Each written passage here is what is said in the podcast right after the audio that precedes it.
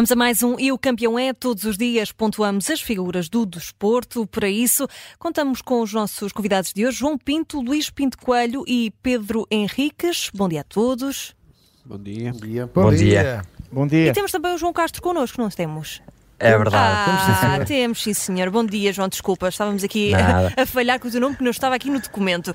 Bom, uh, hoje em destaque, uh, claro, o novo campeão de inverno. Uh, o Sporting de Braga venceu o Estoril Praia nos penaltis, depois do empate a um golo nos 90 minutos. Luís Pinto Coelho, começamos por ti. daquilo que se viu nesta, nesta Final Four, achas que o Sporting de Braga foi um justo vencedor? Sim, penso que sim. uh, o jogo ontem não, não teve assim uma enorme qualidade, foi, uhum. foi emotivo sim, mas não teve uma grande qualidade. Uh, mas, mas penso que, que, sim, o Braga acaba por, por ganhar bem uh, e é importante também para o Braga, que de, também já foi eliminado da Taça de Portugal, ter aqui uma conquista e um novo impulso para, para o resto da época. e destaco este crescimento sustentado do Braga, são oito finais em 10 anos, incluindo Taça de Portugal e Taça da Liga mostra bem o crescimento, o crescimento do clube, é a terceira taça da Liga conquistada, um, foi, foi um, um, bom fim de semana para, para, para o Braga um, e, e, sustenta o seu crescimento e é importante esta vitória até para o resto da época, que eu acho que na Europa o Braga pode fazer aqui uma gracinha e tentar chegar longe na, na Liga Europa. Uhum. Quem é que destacas da equipa bracarense, daquilo que viste na, na final e também na meia-final? Uh, eu parece-me que, que João Botinho é o melhor jogador da equipa. Acho que, que ainda ontem ainda é uma classe. continua a ser, não é? Continua é, a ser. É, é, impressionante a forma como ele pensa o jogo. Uh, na minha opinião, ontem foi o melhor jogador em campo.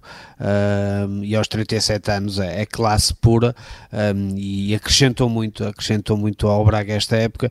E muita pena eu tenho de, de não ter, de não o ter no Futebol Clube Porto. É, ainda por cima esteve quase, quase a voltar aos Dragões, acabou por mudar de rumo assim à, última hora.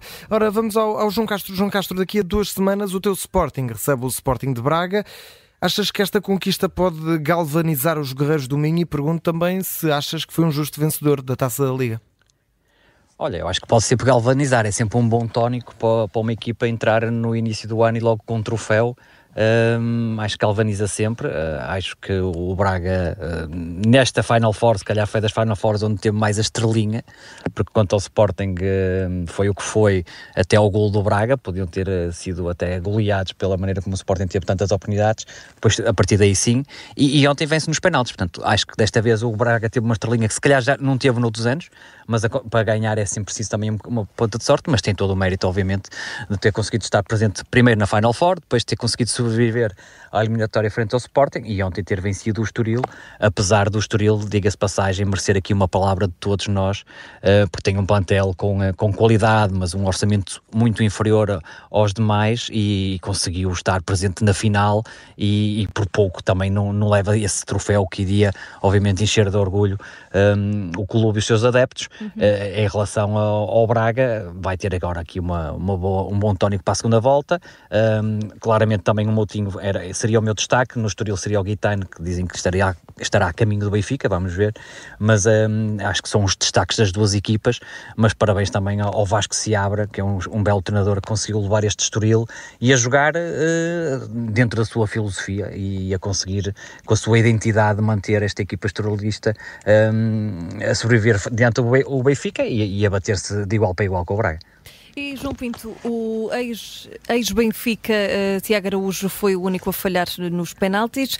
Aproveito para te perguntar se gostavas que ele tivesse tido mais oportunidades no Benfica e também, claro, perguntar o que é que achaste desta final.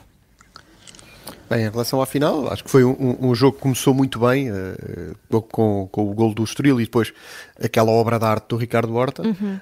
Um, e depois o jogo entrou ali, to, toda a gente com muito medo, especialmente os treinadores com muito medo a perder o jogo. E então o jogo tornou-se um jogo de meio campo, com, com, com, com muitos, muitos duelos, mas, mas pouco, pouco futebol. Sim. Uh, em relação ao Tiago, o Tiago era extremo, uh, num Benfica que, que, que, tinha muitos extremos na altura, continua a ter muitos extremos, uh, saiu para o Estoril e também não vingou a extremo e depois foi adaptado a lateral e é como lateral que se tem, que se tem evidenciado é um jogador com uma técnica individual grande, que está a crescer como jogador, que era um jogador muito, muito individualista e, portanto, agora está a crescer como, como peça de um, de um coletivo. Uh, ainda ontem, uh, uh, entre, teve, teve um, o Heriberto em campo, o Pedro Álvaro, uma, uma, série de, de, outros meninos que, que, vi, que, vieram das escolas do Benfica e, e, também há usado o Sporting do Porto. Portanto, é um estoril que, que formou o plantel como conseguiu, ainda muito ali com, com o pensamento do Nelson Veríssimo, uh, quando lá andou, uhum. uh, muito com base na equipa B do Benfica, mas uh, obviamente não chega quando, quando depois começas a entrar neste tipo de patamares, é muito difícil depois competir ao mais alto nível. Claro. Acho que o, que o Braga mereceu ganhar e, e também destaco o Motinho, que, que, realmente faz um, faz um, um belíssimo jogo. Uhum. E que finalmente consegue vencer a taça da Liga, era a última competição, a única competição que ainda não tinha ganho em, em Portugal. Sim, tenho, tenho, a certeza que ele vivia com essa amargura. Com essa amargura. Mesmo depois de ter ganho tudo aquilo que ganhou na carreira, a taça da Liga de Portugal, é que era. Qual Liga agora Europa, sim ele pode descansar em paz. Qual Euro 2016? A taça da Liga era ali a espinha encravada. Pedro Henriques, ontem estavas connosco no relato uh, com Augusto Inácio. Uh, fomos dizendo a certa altura que a final estava a ser, e cito, fraquinha. Pergunto se é assim que resumes esta final e também o que é que achaste da prestação do árbitro Fábio Veríssimo. Sim, não foi um bom dia em primeiro lugar, não foi o melhor jogo do mundo sob o ponto de vista daquilo que era o espetáculo. Braga e Estoril tinha esta característica que podiam defender menos bem, eh, mas atacavam muito e, portanto, havia essa perspectiva que o próprio Augusto Inácio, a dado momento, dizia: bem, já me arrependi de dizer que ia ser uma final com muitos golos, mas era essa um, um bocadinho a perspectiva e estávamos todos à espera de uma final, se calhar, um bocadinho mais emotiva sob o ponto de vista do jogo jogado, até porque não havia nada a perder por razões diversas. E nesse aspecto não foi o melhor jogo, mas também havia esta questão que é, ambas as equipas não queriam perder, uh, mais do que ganhar, se calhar não queriam perder, e daí, se calhar, o jogo depois também não ficou tão bom, porque havia mais o receio de sofrer e, e, um gol que podia, e tínhamos essa sensação, se alguma das equipas fizesse o 2-1, que o jogo ficava por aí. E portanto não foi o melhor jogo sob o ponto de vista de espetacularidade. O favoríssimo teve, uh, do meu ponto de vista, irregular, isto é, repara que até o penalti que foi com a ajuda do VAR, ele transformou aquilo num, numa falta atacante, mas depois o VAR fez a sua intervenção e não tendo erros graves em relação ao jogo, porque não teve, é um facto, até teve algumas boas decisões na área na parte final, sobretudo no minuto 84, com dois lances possível para pontapé de penalti, uh, foi irregular na perspectiva de alguns cartões amarelos mal mostrados, algumas faltas trocadas, mas digamos que cumpriu aquilo que se, que, que se exigia para uma, um jogo deste, que é hoje amanhã, na próxima semana, ninguém vai dizer que a final uh, ficou marcada por um erro de arbitragem uhum. e por isso o Braga ganhou. Portanto, nessa perspectiva, acaba por ser o, o, lado mais positivo que se pode atribuir à arbitragem é ninguém fala do árbitro. Ora, ninguém fala do árbitro e, portanto, a equipa do Sporting de Braga vence a Taça da Liga. É a terceira vez que os bracarenses vencem a Allianz Cup. O Estrela de Praia estava aqui pela primeira vez numa final da Taça da Liga. Não consegue vencer este troféu, mas foi também uma equipa, uh, justamente foi um merecedor vencido também e esteve muito bem ao longo de toda a competição, não só a eliminar primeiro o Futebol Clube do Porto, mas depois também o Sport, Lisboa e Benfica nas meias finais. Parabéns ao Braga, o campeão de inverno de Portugal. É isso mesmo. Agora vamos ao campeonato. Hoje os três grandes começam a regressar à ação na, na Liga. O Futebol Clube do Porto é o primeiro a entrar em campo, joga hoje em Faro contra o Farense, num jogo que começa às seis da tarde e que pode acompanhar aqui na Rádio Observador. Nos comentários vai estar o nosso adepto do Futebol Clube do Porto, Luís Pinto Coelho. Uh, Luís, uh, o Futebol Clube do Porto tem duas vitórias consecutivas no campeonato, não, não sofre há dois jogos. Esperas a continuação de, de uma das melhores fases da época? Sim, espero. Uh, o Porto atravessa um, aqui um mini ciclo interessante, uh, com consistência defensiva, a marcar bastantes golos. Uhum. Um, acredito que hoje o Nico volta à equipa, uh, em detrimento do Eustáquio, porque a equipa deu um salto qualitativo com a entrada dele e do Francisco Conceição como titulares. Um, é, um, é um jogo perigoso, difícil. O Farense está, está muito bem. historicamente, o Porto, eu, eu cresci a ver o Porto sempre com muitas dificuldades em Faro. Uhum uhum. a jogar contra o mítico uh, Farense do, do Paco Fortes e é sempre um campo difícil para o Porto e o Farense está, está perfeitamente confortável na tabela, não tem nada a perder e na primeira volta já foi um jogo muito difícil, o Porto ganha por 2-1 ao Farense, mas foi um jogo muito difícil no Dragão, um, por isso vejo dificuldades, o Porto para trazer os três pontos para, para a Invicta, que terá, que terá que jogar um, ao mais alto nível e muito concentrado e com muita intensidade, porque a equipa de José Mota é muito perigosa. João Castro, falamos pouco do Farense. A equipa está em sétimo lugar do campeonato. Em casa só perdeu com o Sporting, com o Vitória, que é quinto, e que com o Casa Pia, que também tem feito uma prova interessante. É uma das deslocações mais difíceis do campeonato. O Sporting já foi a Faro e passou muitas dificuldades, só venceu mesmo na compensação. É verdade, hum, e até tá, teve a ganhar, hum, e depois o Forense conseguiu recuperar. Portanto, é um jogo difícil, o Luís já, já o mencionou. Vou só dizer dois nomes que vai assustar o Luís, vai-lhe trazer para eles, que era o Adji e o Assá, do Paco Fortes, que realmente, quanto ao Porto, marcavam bastante. Um, mas é sempre um campo muito difícil, com ali o público em cima, o, rel, o relevado é muito próximo das bancadas, existe isso. E depois é uma equipa que tem estado muito bem também a defender. A equipa do, do Forense condiciona muito os adversários e depois explora, eh, quer as bolas paradas, quer as transições, e, e, acaba por ter até agora feito um belo campeonato. É como tu dizes, está em sétimo lugar, tem ali jogadores muito interessantes, tem um guarda-redes que tem estado um, a fazer uma época fantástica e pouco se tem falado dele, mas tem feito uma época fantástica, e portanto é, é, é um jogo muito difícil para o Porto. Eu acho que é uma das locações mais difíceis que podem realmente que o Porto pode ter, pode ter nesta segunda volta, até porque o Porto recebe o Sporting e o Benfica em casa, e portanto é uma das locações mais difíceis vem do bom período o Porto, um, com esse tal miliciclo, com a alteração tática do Sérgio Conceição, já com extremos puros, um, e depois com o Nico agora também a médio com o Varela. Vamos ver se o Porto continua ou, ou hoje vai ter realmente, eu acho que vai ser um jogo difícil para o Porto desbloquear. E mesmo desbloqueando, marcando primeiro, atenção às diferenças, já contra o Sporting não se deu por uh, vencido e portanto vamos, eu acho que vamos hoje ter um, um belo jogo em Faro, no São Luís. João Pinto, está aqui a grande novidade para o jogo, pelo menos foi convocado, resta saber se, se está no 11 inicial mas isso já vamos tirar as dúvidas com o Pedro Henriques. Uh, pode ser aqui um reforço interessante para este Porto que tem tido dificuldades nos últimos jogos fora. Uh, o Porto, nos últimos cinco jogos longe de casa, só ganhou duas vezes e teve duas derrotas. Sim, mas uh, acho que essas duas derrotas, uma delas foi em Alvalade, se não estou em erro. Exatamente. Uh, uma em Alvalade pronto. e a outra frente ao Estoril Praia, na Allianz Cup. Exatamente. Portanto, aqui a, a, a, dificuldade de jogar em Alvalade é, é para toda a gente. Né? Mas uh, uh, o regresso do Eustáquio, eu acho que o Eustáquio vai ser o grande prejudicado desta alteração de sistema. Uh, ele e o, o, tal segundo ponta de lança, seja o Evanilson, seja o Taremi, um deles vai ter que ficar ao banco, uh, mas, mas o Eustáquio é o, é o, primeiro, é a primeira vítima desta alteração de sistema. Acho que o Nico vai ser titular, acho que, que, que faz todo o sentido que o Nico jogue, jogou muito bem. Uh, agora agora o, o, canadiano vai ter, que, vai ter que ficar no banco, sendo que é uma excelente alternativa, portanto, entra, entra sempre na, nas contas. quanto à dificuldade do jogo, concordo. Acho que o jogo em Faro é um jogo muito difícil. O Farense eh, joga muito bem, muito bem futebol, joga uma, uma, uma, tem uma capacidade coletiva muito grande e depois tem jogadores à frente uh, que são muito bons, que são letais, que não precisam de muitas oportunidades para marcar. E, e acho que o Porto ainda não, ainda não Uh, ainda não passou mal com este sistema tático, portanto, ainda não descobriu as suas próprias fraquezas nesse sistema tático e, e algum dia terá que ser. Uh, e hoje o Porto vai pôr à prova essa, essa, essa sua forma de defender em 4-3-3 ou, ou, em 4-2-3-1, dependendo do posicionamento do PP. Portanto, vamos, vamos ver como é que o Porto uh, reage às dificuldades.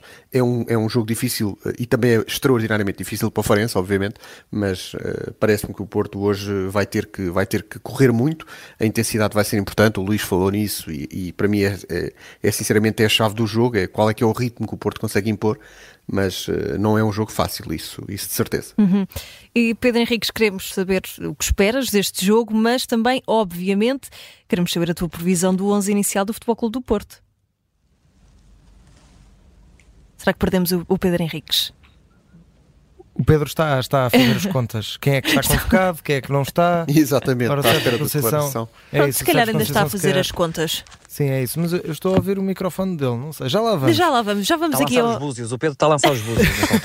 é isso, enquanto esperamos pelos resultados dos búzios, é passamos à frente. É isso. Vamos, vamos então, e podemos até manter aqui uma ligação com o Futebol Clube do Porto, eh, inesperada, não, pelo menos eh, ontem, quando comecei a, como começámos a preparar este O Campeão É, não, não ouvi esta ligação ainda, mas eh, já queria falar desde ontem sobre Xavi Hernandes, porque depois de Jurgen Klopp uh, tivemos aqui mais uma saída anunciada de um treinador grande, por motivos diferentes, uh, atenção. Uh, Xavi Hernandes vai sair do Barcelona no final da época, foi ontem anunciado pelo técnico Blaugrana. O Barcelona perdeu ontem por 5-3 em casa com o Villarreal. Nesta altura mantém-se em terceiro lugar do campeonato, mas já fica a 10 pontos do líder que é o Real Madrid.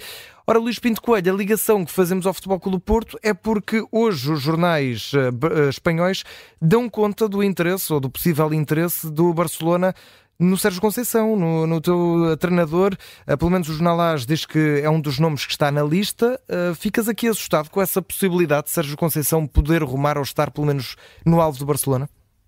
Uh, fico assustado, mas não surpreendido, porque eu até nas minhas redes sociais já, já tinha falado nisso, porque tinha essa informação uh, que é o nome escolhido pelo Deco. O Deco que quer levar o Sérgio para, para Barcelona. Sim, essas ligações de Deco com o Futebol Clube do Porto, ligação Sim. umbilical, não é? Pode também ajudar mas não é o nome uh, que Laporta quer. E o, e o Deco está a tentar convencer o resto da estrutura do Barcelona que, Deco, que Sérgio Conceição poderia ser aqui um nome muito interessante até para revolucionar um bocadinho e quebrar ali algumas coisas que, que, que ele entende que é preciso quebrar. Uh, porque Laporta uh, ao que se sabe prefere Tiago Mota, o treinador do, do Bolonha que até tem um passado ligado também ao Barcelona mas, mas o, o nome do do Sérgio está em cima da mesa, termina contrato e isso também poderá, poderá facilitar a questão. O Porto também poderá estar em mudança de ciclo, vamos ver a questão das eleições, um, por isso acredito que,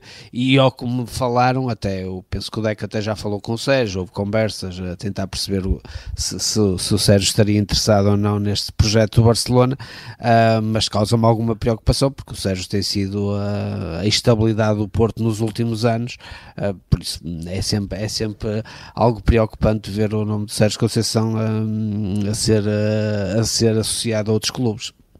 Agora vamos tentar novamente sim, uh, estou, falar com o Pedro Henriques. Ah, aqui está ele. Agora sim, Pedro, lá, pergunto. Pedro, tu foste, foste, foste lançar os búzios. Não, não, não fui lançar os búzios. Deixa-me dar uma explicação. É que eu acabei de gravar neste momento para a Rádio Observador é. a melhor profissão do mundo com a Rita. O melhor e, portanto, emprego do mundo, sim, sim. Sai a Rita Camarneiro contigo, não é? Então, mas isto agora são dois programas ao mesmo tempo. O Pedro Henriques Exatamente. Não, foi, foi, sair deste, foi sair deste e entrar para este. E houve aqui um problema qualquer na ligação quando estava aqui a destino da Rita. Está, pronto, está explicado. Em relação ao futebol do Porto, na minha perspectiva, uh, Diogo Costa, João Mário, Pepe, Fábio Cardoso e Vendel, Alain Varela e Eustáquio, acho que o Eustáquio, conforme vocês estavam a dizer, uhum.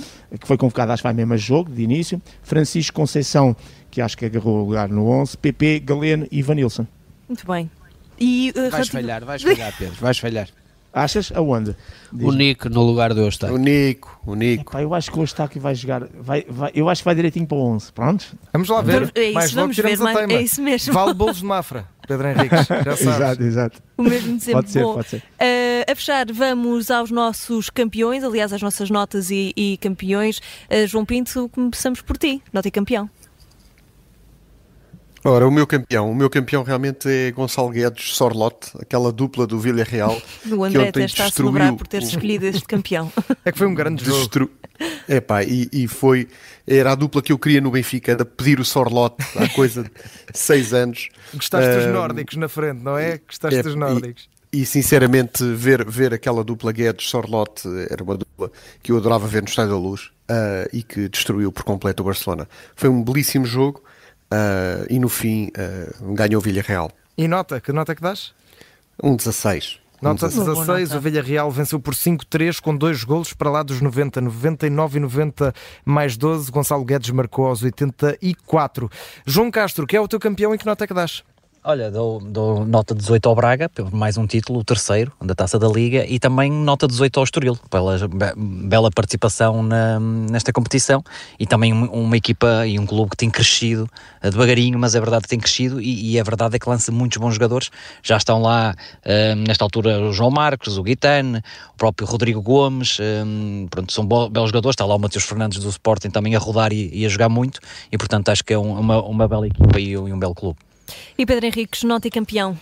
É parecido, tinha aqui nota 20 para a taça da Liga, uhum. uh, pel, para o Braga pela vitória, obviamente, mas também para o Estoril pela presença, pela atitude, pelos seus adeptos e por uma coisa muito curiosa, é que em nenhum jogo, quer na fase de grupos, quer agora, perdeu.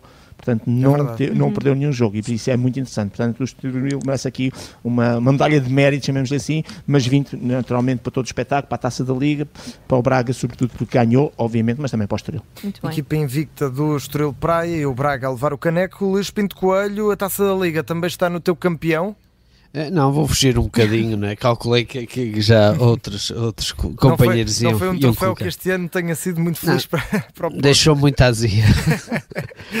Vamos a eh, isso. Não, vou dar aqui ao, ao, crescimento do futebol feminino em Portugal uh, e saíram aqui alguns números muito interessantes uh, e deixo um apenas de, do número de jogadores, jogadoras federadas. Uh, em futebol apenas, não estou a falar em futsal, mas que aumentou 10 mil em cerca de 10 anos, o que é, é muito, muito muito interessante ao crescimento da nossa, da nossa seleção. O Benfica, neste momento, apurado uh, para a fase eliminar na Champions Feminina, por isso uh, há um crescimento sustentado, muito impulsionado e uma, pela e uma nossa segunda equipa na Champions, por causa disso. Sim, sim, sim. sim. Uh, e, e, é um crescimento muito sustentado e, e, impulsionado pela nossa federação, por isso um 20 para este crescimento que, que, que muito gosto tenho em ver o futebol feminino a crescer desta maneira. Crescimento em Portugal, mas Portugal está a ser contagiado realmente pelo crescimento em todo o mundo, isto numa altura em que também temos a transferência recorde no futebol feminino.